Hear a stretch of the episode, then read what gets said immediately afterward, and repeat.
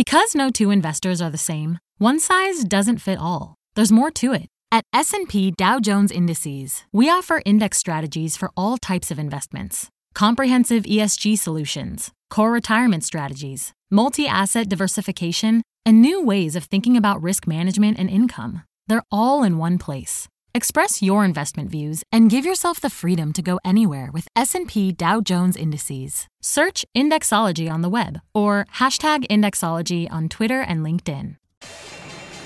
My mission is simple, to make you money. I'm here to level the playing field for all investors. There's always a bull market somewhere, and I promise to help you find it. Mad Money starts now. Hey, I'm Cramer. Welcome to Mad Money. Welcome to Cramerica. Other people want to make friends. I'm just trying to make you some money. My job, not just to entertain, but to educate and teach you. So call me at 1 800 743 CBC or tweet me at Jim Cramer. How do you approach this bounce? Dow gaining 241 points today, S&P climbing 0.69%, Nasdaq advancing 0.49%. Is this a tradable low? Perhaps a reason to get more comfortable. Ah. Is this the more placid opportunity to do some buying? Buy, buy, buy, buy, buy, buy, buy, buy, buy. Frankly, I'm not that sure. Look, I'm not saying we can't keep rallying here. On Monday, the ratio of down volume to up volume was 9 to 1. My friend Mark Haines, the late great Squawk Box anchor, always counseled me that 9 to 1, that's right, 9 to 1 down to up volume, was the signal that a sell off is overdone. That's how he called the generational bottom nine years ago. It was a great lesson for me and it sure worked like a charm with the intraday bounce on Monday. We flew up again Tuesday, but the true test came yesterday with a remarkable turn after the Chinese tariffs were announced. The chartists would say that we tested the February lows and we held, and now we are off to the races. All aboard! But here's what worries me. What if all we do is hold, then bounce, then sell off again? before yet another retest of the lows and then bounce. I mean, just because we made it out of the woods of Monday and then the bounce yesterday doesn't mean it's going to be smooth sailing. Whenever we're down big, I like to stress what can go right because unless the economy is literally falling apart, there's almost always a better time to sell than right into the teeth of panic. You don't sell when everyone else is selling. And by the same token, you should not be buying when everyone else is buying, especially not in this market. Uh, well, we've caught a very strong rebound. I'm not denying that. I now think you need to be a little more cautious, and let me tell you why. First, we have an employment number tomorrow that could really help us or really hurt us. But given that the averages have now run going into this labor report, even if we get a strong number, I wouldn't be surprised if we rally and then give up our gains. I could easily see the market climbing on a healthy jobs number only to go lower once we see the yield on the 10 year ticking closer to 3%. Remember, in February, we got an amazing non farm payroll number, and in response, the market got annihilated. It's burned in my head. You should be thinking about it too. On the other hand, the nation's largest home builder, Lennar, told us this week that the participation rate, not the actual employment rate, but the participation rate is the one to watch. Uh, because if more people are joining the workforce, that means more homes being bought, even if mortgage rates go up. I like that. Plus, in February, we still had no idea where there that there were so many people betting that the market would remain placid. If you have all those instruments tied to the VIX, remember that? When those bets started going awry, the market got crushed. We're now aware of the risk, although those positions haven't been totally unwound yet. On top of that, we got a new Fed chairman, Jerome Powell, and the market seems to want to challenge him with some sort of extreme reaction. Put it all together in tomorrow's number, rightly or wrongly, and we could, and we will get to that later in the show. It could be fraught with peril, so I'm focused on it. Hey, listen, if we were down big ahead of it, I wouldn't be so concerned. Second reason to be a tad more cautious than we should have been last going into this week. President Trump has stopped judging his job performance based on the stock market. Now, maybe Trump was never really taking his cue from the market. It just seemed that way uh, when he was pushing a totally pro business agenda and stocks kept going higher. Maybe these days he'd rather judge his job performance by looking at the one pollster that has approval rating above 51%. Rasmussen, know him well. Whatever the reason, it's undeniable that Trump has taken his economic agenda into a very different direction in 2018. He's now fulfilling his original campaign promises to protect workers in the Rust Belt from unfair foreign competition. The thing is, he can't fulfill those promises without hurting the broader stock market, which, like it or not, thrives on free trade. Which brings me to number three China. When the Chinese decided to hit us back, by targeting aerospace and agriculture with its newly proposed tariffs, the Bulls were in for a world of hurt. Then Larry Kudlow, the president's new economic advisor and my erstwhile partner in Kudlow and Cramer, came out and told us how Trump is basically a free trader at heart. The thing is, haven't we seen this movie before? I mean, we had tough talk on trade from President Trump not that long ago, which freaked people out. Then the Treasury Secretary came on TV, told us that talks with Chinese were going smoothly. Turns out the opposite was true. Talks have broken down. Now Larry comes out and makes people feel like we can have fruitful discussions with China. Why? I actually find it hard to believe. Look, anything can happen but it sure is a risk factor, and that's what I'm identifying tonight. Hey, by the way, notice how hard the stock of Apple rallied today and yesterday? You know why that was? I think because its name wasn't on the tariff list. How long can these last? If the president keeps pressing his bet. Do you know, I think the only thing saving Apple is that so many of its products are actually made in China, and the Chinese do not want to cut off their noses to save their faces. Hey, speaking of risk factors, here's another one. We got a whole new one that's not being focused on enough, especially because of ETF relationships. A whole new FANG wild card with the tr- president's tremendous onslaught against Amazon on Twitter. One of the few things that's predictable about our mercurial president is that he doesn't give up on anything until he gets a win, even if it's only symbolic. Right now, he wants to rip up Amazon's contract with the post office, get a better deal. By the way, it should expire uh, in the fall, as he regards this company as a destroyer of mom and pop retailers across America. More important, his naked antipathy for Amazon CEO Jeff Bezos could be a real problem here. Bezos owns the Washington Post, which the president believes is out to get him. And I worry that he'll stop at nothing to humble its owner it's kind of his style. In truth, his arguments against Amazon are pretty specious. The post office has a pricing committee and negotiated a contract with Amazon. Maybe they underpriced it, but a contract's a contract and it provides a lot of income that's used to subsidize first class mail. We saw some research today said it's clear, definitely profitable. However, you don't need to be a huge cynic to believe that this is all about punishing Bezos. And the president's uh, uh, good for a negative tweet about Amazon pretty much every single day when he gets up. The problem is that Amazon is a huge $700 billion company, and when its stock gets slammed, all of the FANG ETFs, do you know that there are 10 of them? 10 ETFs that have Amazon as an anchor, and they all go down. They go down when he slams Amazon. Finally, we saved my worst fear for last, and you better be focused on this. Has it occurred to you that the president really has it in for Mexico?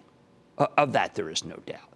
He wanted them to pay for the wall. He's mobilized soldiers to stop illegal immigration. Now he wants to renegotiate NAFTA. Theoretically, the president doesn't have the power to nullify a trade agreement without getting permission from Congress. Oh, but there's a lot he could do to torpedo NAFTA on his own. And if he goes there, the stock market will indeed freak out. So, as much as I would love to sound an all clear, there are too many potential pitfalls. What about that too hot employment number? What about a president who no longer seems to care about that, that much about how the stock market's doing? What about FANG risk and China? Chinese retaliation. What about NAFTA? You scrap that? I think you could kill the bull. Bottom line don't be so quick to call this rebound a tradable bottom. If things go the wrong way, it could become an untradable non bottom pretty quick. That's why I'm counseling caution, despite what are some fabulous earnings reports that are right around the corner, some fantastic ones we've just had, and some really good rebounds in a whole lot of down and out sectors since the market peaked back in January. Elaine in Florida. Elaine. Hi, Jim. Thanks for taking my call. Of course. I'm interested in MiMedx, specifically the short thesis and the allegations of fraud and the way the stock moves. When the market went down really hard, it didn't, but on normal days, it's under an awful lot of pressure from the short sellers. You know what? We have been like this. Um, there's an aerospace company, an aerospace defense company that is in the grips of short sellers, and NVIDIA is in the group, grips of short sellers right now. I have to do more work on this one because a short selling call that is not backed up by actual facts is something I don't like. So let me do more work. Maybe it's an opportunity, maybe it isn't. but I'm not taking any shorts word for anything. Let's go to Daniel in Florida, please, Daniel. Hey, Jim Cramer. This is Daniel from Madeira Beach, Florida. How are you? I am good. How about you? Oh, good. Nice breeze, open windows. There really, you go. Real good. Hey, I have a question. I'm calling about ticker symbol GOLD Randgold. They have had some problems over there, I think, uh, in Congo with the local government and a strike over in the uh, Ivory Coast. And I think as a result, they seem to be near their 52 week low. And I'm curious to know what your thoughts are about initiating a position at these lower levels. You know, a lot of things. After we had Mark Bristow on, it was like a, just a huge tsunami of things that were not positive that occurred. But you know what? I think they're taken into account with the stock in the mid 70s. I am with you. Um, I know that they've been talking about production lagging forecasts, but geez, this stock has come down too much. Starter position here, I think makes sense. Let's go to Shane in Pennsylvania. Shane. Hey, Jim, how are you? First time caller. I just want to say go birds. Man, did they ever go. And don't forget Nova. Holy cow, Philadelphia, city of winners. What's up? I just want to say uh, the biotech started selling off before this tariff yes. talk began, in particular Celgene. Uh, the sector seemed to be hit hard this week by the Chinese tariffs, but the tariffs seem unrelated to the industry. Is the biotech space and Celgene a buying opportunity? Well, you know, they just they just lost um, when I was away. They announced a uh, COO exit. I didn't understand that. Uh, I don't understand the the uh, ever since uh, Bob Hugin retired, there have been a lot of things going wrong at Celgene and in kind of big biopharma. Uh, do I feel the stock's bottom? Perhaps, but I have no catalyst, Shane, to tell you to do some buying. And I'd rather feel like there's so many stocks that have come down that I do have catalysts for. I don't need to push it toward that one. All right, I would love to say we're out of the woods. I'd love to sound some sort of all clear, but I simply cannot do that. There, I mean, take a look. I mean, there are many things that can hurt the bull. And that's what you have to consider after a gigantic rally like we've had. On Mad Money tonight, I'm revealing what to watch for in tomorrow's non farm employment report. And it may surprise you. Then, can Spotify continue to strike a chord with investors? I'll tell you if the company deserves a spot in your portfolio, and it might be surprising. And in a world where brick and mortar retail has seen its business model threatened, how are discount retailers like Ollie's Bargain Outlet, which we've been championing for two years, faring? I'm going to sit down with the CEO after earnings with the stock down today. Stick with Cramer. Don't miss a second of Mad Money. Follow at Jim Cramer on Twitter. Have a question? Tweet Cramer. Hashtag mad tweets. Send Jim an email to madmoney at cnbc.com or give us a call at 1 800 743 CNBC. Miss something? Head to madmoney.cnbc.com.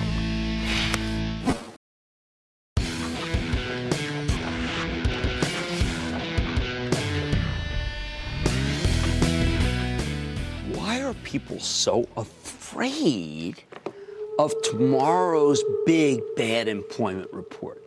Simple. We're at the phase of an economic expansion where good news can easily become bad news. The stronger the jobs number, the more we need to worry that the Fed will have to accelerate its rate hikes, possibly derailing the economy. Now, we know rate hikes are good for the banks. They instantly become more profitable when the Fed tightens. However, business in general, higher rates are a problem, and particularly they're a problem for housing. In fact, I believe a really strong employment number would be met with a massive amount of selling in the stocks of the home builders, as they're the most rate sensitive group. But maybe that view is out of date. Maybe we're dealing with a different set of circumstances where the home builders have less to fear from rising interest rates than they did before the Great Recession. Where does this idea come from? Hey, you know what? I got it from listening to Lennar, the nation's largest home builder, on his conference call earlier this week. Hey, they ought to know, right? They're the most seasoned of all. It was a tour de force perform- performance on that conference call, and it sent the stock from 57 to 64. And the reason? Because longtime CEO Stuart Miller explained that his business is roaring thanks to the labor participation rate the percentage of the civilian population either has a job or is looking for a job. He said that figure, and not the headline employment number itself, is what really matters. Let me read you some of this stuff because Miller's pretty persuasive in his logic. He said, and I quote, So look, interest rates tend to be a kind of flashpoint for home building, but it is never properly contextualized. Interest rates go up within the context of an environment, and the environment right now is one of low unemployment and generally wage growth. And what is not talked about enough is participation rate. Miller continues. What we've seen in what we're seeing in the field is that more of our customers are coming in with confidence. They're coming in with certainty about higher wages, end quote. In other words, the easier it is to get a job, the better the home building business gets. And those trends can offset the impact of whatever higher rates we get. While the unemployment rate is very low at 4.1%, that doesn't count all the people who've dropped out of the workforce. Right now, the labor participation rate is uh, around 63%, down from 66% before the Great Recession. When those people rejoin the workforce, and they're going to, they can afford to buy houses again. Basically, there's a lot more slack in the labor market than the headline unemployment number would lead you to believe. I found Miller's logic downright stunning. I read this conference call twice. I know we're building far fewer homes than we used to when times were this good, and housing is, bred, is pretty supply constrained nationwide. I know that only the big home builders can really navigate the challenges posed by federal, state, and local regulation. The effect of the new tax law is to stimulate the economy, and that's good for the home builders. Perhaps more important, the strong job market means that millions of millennials can finally afford to move out of their parents' basements and perhaps buy some property for themselves, particularly if they're having kids of their own. Yet the revelation that we're looking at the wrong number tomorrow is what gives me hope that even if the yield on the 10 year Treasury starts surging toward 3% again, this time we shouldn't rush to sell the home builders or housing related retailers. Maybe instead we should be buying these stocks. And that's a huge and welcome change. I always say that panic is not a strategy. So if we see a large pickup in the participation rate and Lennar and the other home builders get hit anyway, these all domestic stocks well, they may be exactly the right names to buy in this new environment that's so much more hostile to international trade. Much more mad money at Spotify has helped revive the struggling music business. But can the streamers show a changed industry how to make a profit? Then, what can uh, the latest earnings out of uh, Ollie's Bargain tell us about the state of the U.S. consumer? I'm going to talk with the CEO. And are the retail REITs on the clearance rack, as I have said? I've got the exclusive with one of the better mall operators. Stick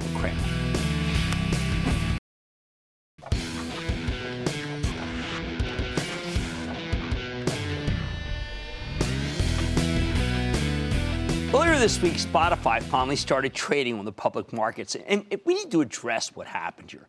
Both because this was one of the most eagerly anticipated deals in ages, and just as important, what Spotify did is the polar opposite of what we see from every other red hot tech company that takes itself public.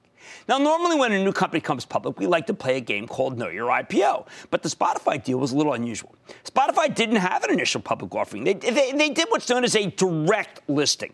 What's the difference? In an IPO, companies list brand new shares. In a direct listing, you only sell existing shares. So it's not dilutive. And that's not the only unusual aspect of this deal. Spotify was emphatically not looking to make a big splash as part of this event. Company simply wanted to give its employees and other early shareholders a more liquid market so they could cash out, uh, cash in on, their shares if they wanted to. They didn't do a roadshow, although they did this thing called a web show. They weren't at the New York Stock Exchange ringing the opening bell on Tuesday. CEO Daniel Ek barely gave any interviews. They barely collaborated with the investment banks at all. As Tom Farley, the president of the New York Stock Exchange, explained to Carl Quintanilla earlier this week, Spotify cared less about uh, uh, about that that branding element and about raising capital because they have a near unlimited access to capital in the private markets. I've been working with them for two years. They've never talked about the bell or coming into this building. I like that. I mean, put it even more bluntly, in a blog post on Monday night, Spotify's Daniel Ek came right out and he said, quote, what's even more important to me is that tomorrow does not become the most important day for Spotify, end quote. I love that. So often it seems to be the top.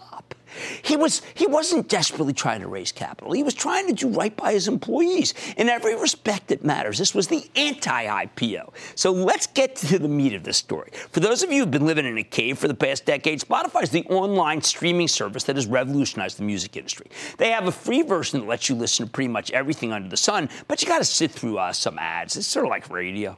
Or you can pay uh, $9.99 a month for unlimited ad-free access to 35 million different songs anytime anywhere. What Netflix is to video, Spotify is to audio. Just artificial intelligence like just like Netflix, Spotify collects a tremendous amount of data about your listening habits, and they use that uh, uh, to help you figure out what you want next. Yeah, I'm not kidding. It's an AI play. Spotify is the largest music streaming service on earth. The company has 159 million monthly active users, of whom 71 million are paid subscribers. That's almost twice the size of Apple's 40 million paid subscribers. And these numbers are still growing like crazy. Last year, the monthly user count increased by 29%. And these are big numbers versus 2016. More importantly, premium subscribers increased by 46%. That's one major reason why I'm excited about this story, but it goes deeper than that. Spotify is a terrific concept, not just because this company almost single handedly saved the music industry. Hey, you know, even big name haters like Taylor Swift have come around. She just released her new video on Spotify last week. Before the ascendant, Spotify, the recorded music, uh, recorded music business had been in decline for 15 years. It was laid low by online privacy uh, piracy. And I've got to tell you, I gave up on the business. And the only thing, the only place they ever made any money was the concerts. But after Spotify's subscription based business model started gaining traction, the industry started growing again. And that's not a coincidence. People who aren't going to shell out 10 bucks for an album on iTunes will gladly pay 10 bucks a month for access to tens of millions of songs. And Spotify believes that the streaming market is still in its infancy. I agree. This one company has about 42% market share worldwide. And while Spotify's 159 million monthly average users may sound like a lot, you have to remember that there are 3.6 billion people Earth with internet access. In just the 65 countries and territories where they do business right now, there are 1.3 billion payment enabled smartphones. Oh, that gives them a lot of runway for growth. The essence of this story is that Spotify is going to keep expanding in the markets where it's already operating while also moving aggressively into new regions. They are gradually taking over the world, people, and even if Apple can't catch up to them, it's hard to imagine anyone else getting in their way. What about the numbers? Last year, Spotify grew its revenues at a 39% clip. And while there's a slowdown, that's a slowdown from 52% growth in 2016. I mean, it's still a phenomenal number. Meanwhile, Spotify's margins keep climbing to the point where the company's getting closer to profitability. This is one of those stories where you don't necessarily want to see them turning a profit yet, because investing their, uh, their cash back into the business, much better use than money generating earnings. The free cash flow is positive, balance sheet is clean as a whistle, 1.5 billion in cash, short-term investments, zero debt. No wonder they could get away with doing this totally non promotional direct listing rather than issuing new shares in an IPO, making that big splash. Beyond the stellar numbers, what really intrigues me is the fact that Spotify is one of the few services that people don't mind paying for. In fact, they tend not to even think about paying for it, just like Netflix or Amazon Prime or SiriusXM or Apple Storage, particularly for your pictures. Don't want to lose your pictures. And you know what? That's a great position to be in. I know I pay automatically for all five services. I never give it a thought. Spotify is indispensable in my house and in my kids' places. Now, it's harder to gauge the success of a direct listing than an actual initial public offering. But to give you some context, the lead advisor on this deal, Morgan Stanley, set a reference price of $132. Naturally, they were lowballing it. Spotify started trading at $165.90. I didn't really get that. Quickly shot up to an intraday high of 169. Didn't get that either. However, the stock then gave back much of those gains in the afternoon, ultimately closing at $149, down 10% from where it opened, but still up almost 13% from the reference price. Yesterday, it got hit again. Then today, it sold off late to finish finished lower, still closing at $144. Gift, people. These declines don't worry me precisely because this is not an IPO. You can't judge it like an IPO because you don't have tons of institutional investors who got a bunch of stock at an artificially low offering price and then felt compelled to buy more in the aftermarket much higher, get a better average. The whole Spotify listing was about making it easier for insiders and early investors to do some selling. And many of these people got the shares at 20 and 30 bucks. Of course, they're going to ring the register at 150. And look, because it's not an IPO, there's no lockup, which means we could be deluged with another wave of insider selling at any moment. Maybe the company will even have to do a secondary offering after investors get more comfortable with the stock. That's fine. because Spotify is the kind of stock that gets cheaper as it goes lower. Lower. Don't laugh. It's not that expensive to begin with. It trades at 4.2 times this year's revenue estimates. That makes it cheaper than the much slower growing Sirius, 4.9, and much cheaper than Netflix, 8.1 times. Yes, 8.1 for Netflix with a similar growth forecast. If you give Spotify the same valuation as Netflix, get this, you know where the stock would be? How about $275? I'm not saying it's going there, but compared to the peers, this stock could turn out to be a real bargain at 144. If it goes still lower, yes, even better given the potential for big earnings in the out years. Here's the bottom line Spotify belongs to an elite club of companies where you don't even think about paying the bill every month. Its growth is phenomenal. And I bet growth oriented money managers would be willing to pay a lot more for its stock. I think you can pick it here, then buy a lot more in additional weakness. Yes. I do like Spotify that much. Let's go to Hunter in Pennsylvania. Hunter! Hi, Mr. Cramer. Thanks for taking my call from here in Montgomery County, PA. All right, uh, sure, man. You're from my home area. What's up? Yes, sir. Uh, my question's about Live Nation. I bought the stock a few years ago. It's done pretty well for me, uh, but it's taken a hit since February. And now the DOJ has announced that they're going to look into the company for antitrust issues, I believe. Uh, and that's got the price fluctuating this week. So I want to know if it's time to sell now and take my winnings, hold through the storm, or maybe even oh, buy boy, more. I saw that, and I think about Michael Rapino and how honest and tough he is. He's tough for the shareholders. That's what he's always cared about. Um, at 38, I don't like a Justice Department investigation. Um, oh boy, I hate to tell you to ring the register because of uh, because of the uh, of what could happen with the DOJ review. So I'm going to tell you not to. I'm going to tell you to hold on take a long term view. Chad in Georgia, Chad. Booyah, Ski Daddy. Booyah. Uh, Professor Cramer, Pandora is currently down about 60% from its 52 week high. Mm-hmm. And with the arrival of Spotify, would it be smart for me to increase my position in Pandora? No, no, no. Increase your position in Spotify. Spotify's an amazing company. I cannot believe it, t- it came this cheap, but they didn't do a traditional pop IPO. It is an opportunity. Let's go to Bill in South Carolina. Bill. Yes, sir. Booyah, Jim. Booyah. I need your help. I need your help with Criteo, symbol CRTO. Right, right. I'm long. I'm long the shares in a qualified account at about 52. The stocks have taken a precipitous slide ever since Apple came out with their ITP feature.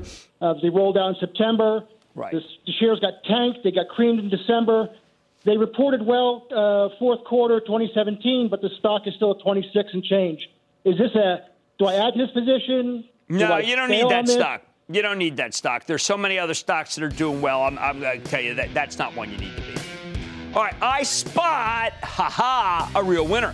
Spotify. Its growth is real music to my ears. You have my blessing to get in on this newly public traded stock. Very rarely I just say go buy it. Much more Mad Money ahead. Ollie's Bargain Outlet is up 75% over the past year, but the stock took a hit today after a report. Is it now time to buy? Well, let's take a look. Then, who says this isn't the most interactive show on television? After my takedown of the REITs a few weeks ago, Pennsylvania Real Estate Investment Trust is here to tell its side of the story. And all your calls rapid fire tonight's edition of the Lightning Round. So stick with Cramer.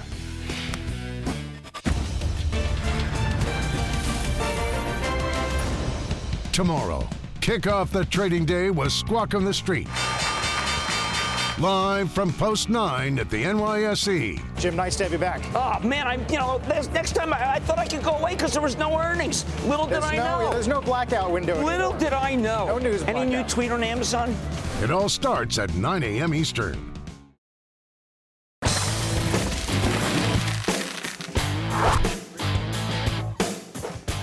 What just happened to Ollie's bargain outlet holding stock. Here's an off price retail chain with a stellar long term track record. Even as the rest of retail all these stocks seem to be unstoppable because consumers, well, they can't resist a good deal. These guys can beat Amazon on price, which is why the company can keep expanding at, at a time when so many other brick and mortar merchants are retrenching.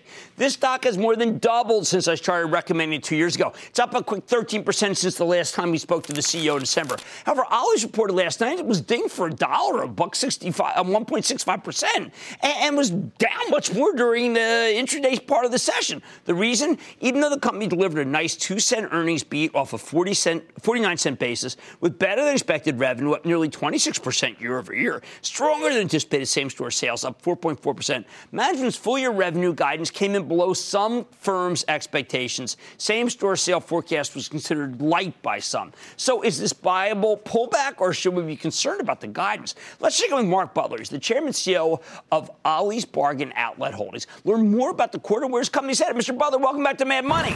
Good to see you, sir. Hi, Have a seat. Great to see you. All right, well, Mark, I've been following the company since it came public, and as you said, when it came public, you thought you could do a one to two percent comp, mid-teen story growth.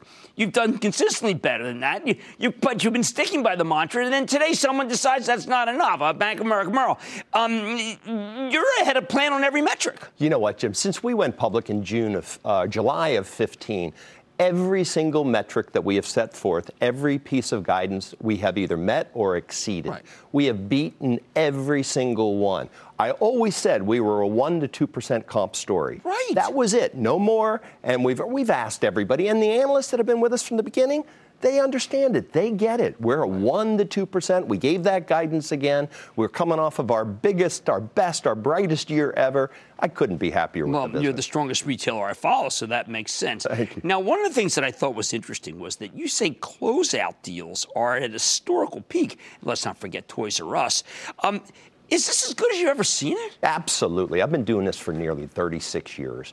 It just simply has never been better. As we mentioned, and you know, we've, I've been fortunate to be with you several times since we've gone public. I think that the buying environment eh, has has helped because more people know about us. They see us on TV. They see us talking. They hear us at, at investor conferences. More and more manufacturers have gotten to know us.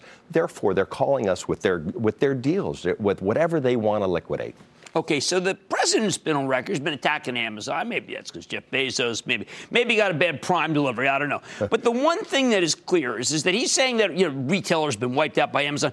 You're under Amazon on most of the prices you sell. Absolutely, and per- perhaps even more importantly, under underneath what we call the marts. Right. So you know that that's really what we what we attempt to do. Right. But you know, brick and mortar. this is how we make a living. It's right. never been better for us. Not ever been better for Ollie's us. Army, how they doing? Oh, nearly 9 million members. It's like 7 million when I saw you last. Yeah, it's growing faster That's than our incredible. store pace. And you know what we're going to do is we're going to introduce ranks this year. So you'll hopefully you'll earn to be a three-star general in the army. Well, there are but three-star general, what kind of discount do I get? You're going to get you're going to get an additional offer. You're going to get special offers. I think it's going to really res, or, you know resonate right. to these bargainauts. One of the things I think people don't understand almost every retailer is everywhere. There's no growth in. I love Home Depot, but they don't put up any new stores. Right. How much room do you have in this country to put up more stores? We, we think we can grow upwards of 950 stores. I'm in 22 states with 274 stores now. That's a pretty good poke from now.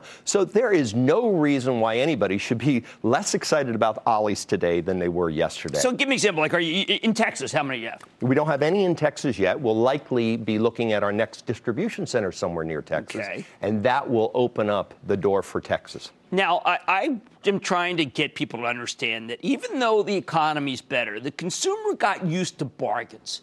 They really didn't graduate to more expensive stuff this time. Is that just a new frugality and you're a beneficiary? Well, I think so. And I think that it, it started pro- perhaps in 2007, 2008, right. 2009, when we had what we called the trade down effect, where people really needed to save money and they liked it. And then they gave, so they gave us a shot. They liked what happened when they came in. We said thanks, and they keep coming back. Our business just simply has never been stronger. Uh, in terms of planting a flag, uh, this Toys R Us bankruptcy's got to be one yeah. of your best, right? I mean, you are open for business with that with that inventory. Jim, I, I, think this is the perfect storm for us. I think twofold. Number one, there's going to be a lot of product that's going to be available because these manufacturers are losing their one of their number one, if not their number yeah. one customer. The second thing is, is you know, that that toy retailer sold a lot of toys brick and mortar hopefully a lot of them, or many of them, or some of them, are going to come to Ollie's and buy toy closeouts. I think it's a perfect storm. I think it's a win-win on both sides of the equation for us. Last thing, I mean, I, we had a, a, real estate investment trust on tonight. There's no doubt about it. There are some strong stores, and there's experiential economy, but the bankruptcies continue. Yeah, they have not abated. And when I see a bankruptcy, do I think good for Ollie's? Yeah, I think so. It, it usually takes a little bit of time okay. for the pain to set in until I become attractive uh, and on the leasing side right. because we don't pay much. Uh, you know, uh, much like we get our goods, right. we're, we're tough on our leases. But we pay, we bring, uh, we revitalize shopping centers, we bring a lot of customers, and you know that's why our parking lots are, you know, are packed. Our stores are rocking, and that's why the payback is two years. Yeah, pretty amazing. Really, really good. New store performance is uh, you know off the charts. Well, people got an intraday chance. I don't know if they're going to get another. That was such a great opportunity. Thought I wish I had a show at 12 o'clock. That's Mark Butler, the chairman CEO of Ollie's Bargain Outlet Holdings. This has been the best retail story we've covered, and I think it's just gotten better. Mad Money's back after the break.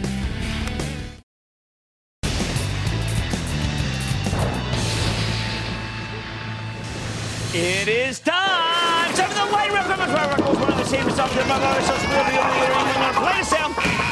And then the lightning round's over. Are you ready, Ski Daddy? Time for the lightning round. Anybody want to start with Nina and Maryland? Nina. Hi, Jim. Thank you for everything so much. Oh, thank Listen, you. I have Alibaba. I don't know whether yeah, Alibaba's one of uh, just a handful of Chinese stocks that I like here. I also like Baidu and I like Baozun. And I'm not backing away from Baba despite some of the negativity I read today. How about Brian in Florida? Brian. Hey, Jim. Thanks for having me on your show. Quite welcome. Uh, you've interviewed CEO Bill Sandbrook, and he seems like a great guy. He has reiterated his goal of growing his company's EBITDA, which currently stands at about 170 million. What is a fair EBITDA multiple, and what do you think about? Look, US I got to tell you, the stock is uh, it's now 12 times earnings. I mean, it just goes straight out earnings. I think it deserves maybe a 15 multiple. The stock has come down hard.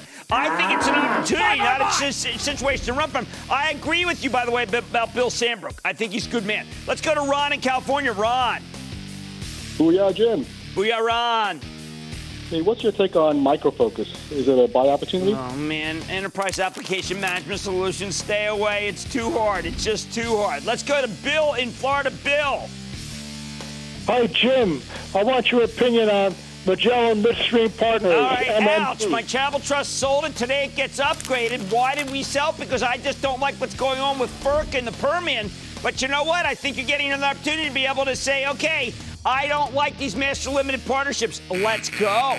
I need to speak to Neil in Missouri. Neil. And hey, Jim, big fan of yours. And I'm planning to put uh, financial stock into my portfolio. And I was thinking about uh, Synchrony Financial. I think what Synchrony's okay. Uh, uh, my friend Bruce Kamich, who works with me at RealMoney.com, says that that Visa chart's really good, and I happen to like Visa management. Really continually trying to get them on air. I'd rather you go with Visa. Let's go to Kathleen in Utah. Kathleen. Yes, Mr. Cramer, I would value your opinion on AXP. Holy cow, American Express, another one I don't like as much as Visa, although I understand the story but I would prefer Visa at 121 than American Express at 94. Let's go to Ron in Texas. Ron. Yes, sir. Thank you for taking my call. I'm asking about eight, uh, eight by eight symbol EGH. Oh my God, I remember this when we first started the show 13 years ago. I liked it, but you know what? I'd rather just see in Cisco. I think that's a better situation. CSCO kind. And that, ladies and gentlemen, conclusion of the Lightning Round. The Lightning Round is sponsored by TD Ameritrade.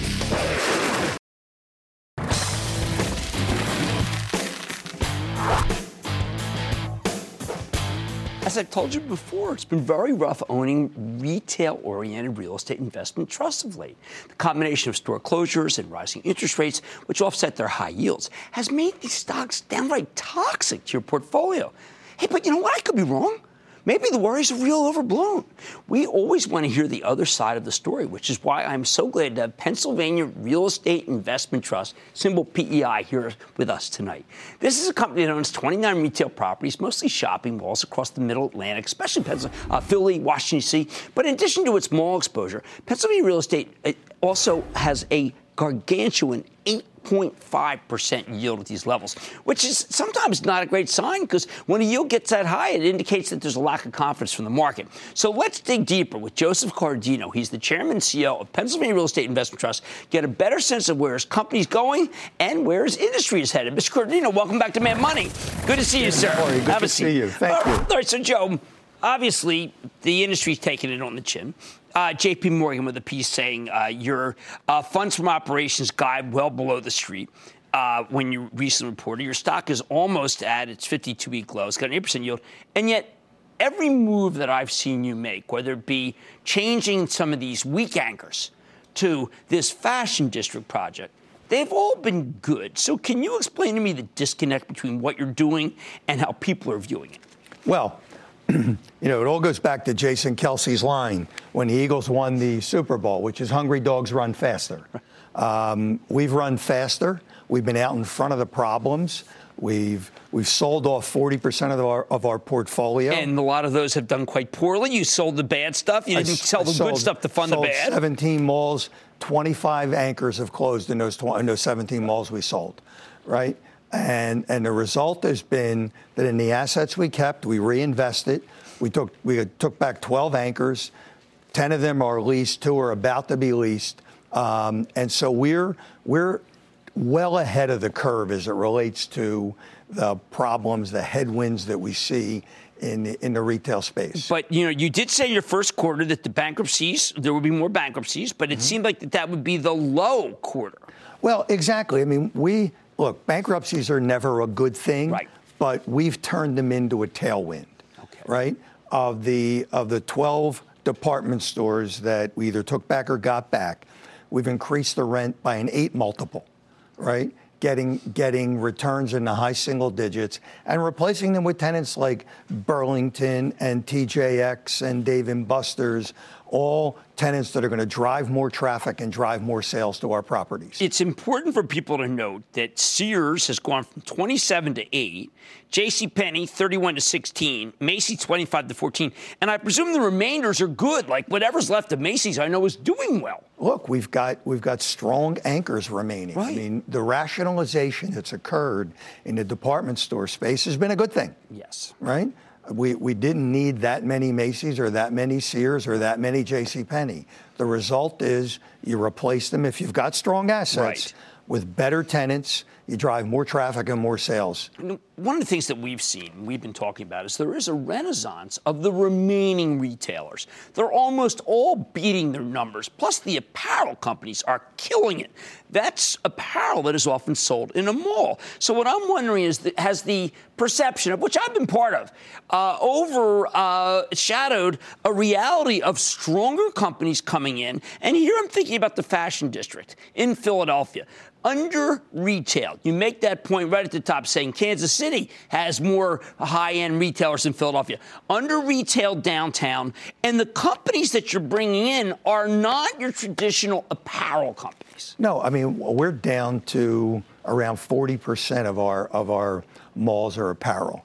You know, we've differentiated to dining, entertainment, uh, health and beauty, fitness, on and on and on. I mean, the, the very different curation of, of, of, tenants that we that we've done in our properties, and we'll do a similar right. thing at the at the uh, fashion district where we'll bring in you know entertainment, I mean live entertainment right. venues, and all all kinds of uses that are you know it's not your grandmother's mall anymore. No, look, I was there when the uh, the gallery when the gallery opened right? downtown, and it was all those traditional department stores. And my mom worked at at, at Lits, my dad worked at Gimbel, so I was like, wow, it was Renaissance. But actually, that's not the way way the millennials shop anymore, right? No, that don't. is my generation, but the millennials want experiences, and you're giving them those. Yeah, who would have ever thought virtual reality in a mall? Right. That's that's real today. But you know, look, the the best test for us is one, occupancy is headed up. Two, our sales year to date are up 8.2 percent. 8.2 percent year to date and, and our renewal spreads are trending, are trending positive. So all of the metrics that one looks at to, to say how are they doing are positive. Right. Now, and 95.9% occupancy. Right, that's correct. I think that what, me correct me if I'm wrong, but there's just not a lot of people who follow you. It's not big, but at the same time, I know you from when I was growing up as one of the most conservative operators. Somehow people feel that you've taken on more risk. You've taken on dramatically less risk. Well, we've we've been very careful in our capital allocation. Right. We've sold assets off and used that capital to strengthen our balance sheet and invest in quality assets. Hmm. The result of which is this is the time to buy PEI, right? We're tremendously undervalued. Our dividend is safe. Our dividend is safe. In fact, we've got $14 million in, in pent up revenue that we think over time we're going to be able to increase the dividend. Well, it's funny. There's a guy I know who wrote a, a, an article on the web who was just saying, hey, listen, uh, if you don't get the stock, if you don't buy the stock, it's going to get taken over by someone. And I read it. I said, you know what? That's that's actually a possibility if you it, it, because you've got great properties and it's worth more than selling for. Exactly. Look, my job is to drive shareholder value. Right. If to do that, you know, we we need to think strategically. We're open to that. There you go. Well, you just heard everything, and that's exactly how I feel about it. Joseph Coradino, Pennsylvania Real Estate Investment Trust, PEI, Chairman and CEO, a radically reformed REIT that's not getting the credit for it. Stick with Cramer. Thanks, Jim.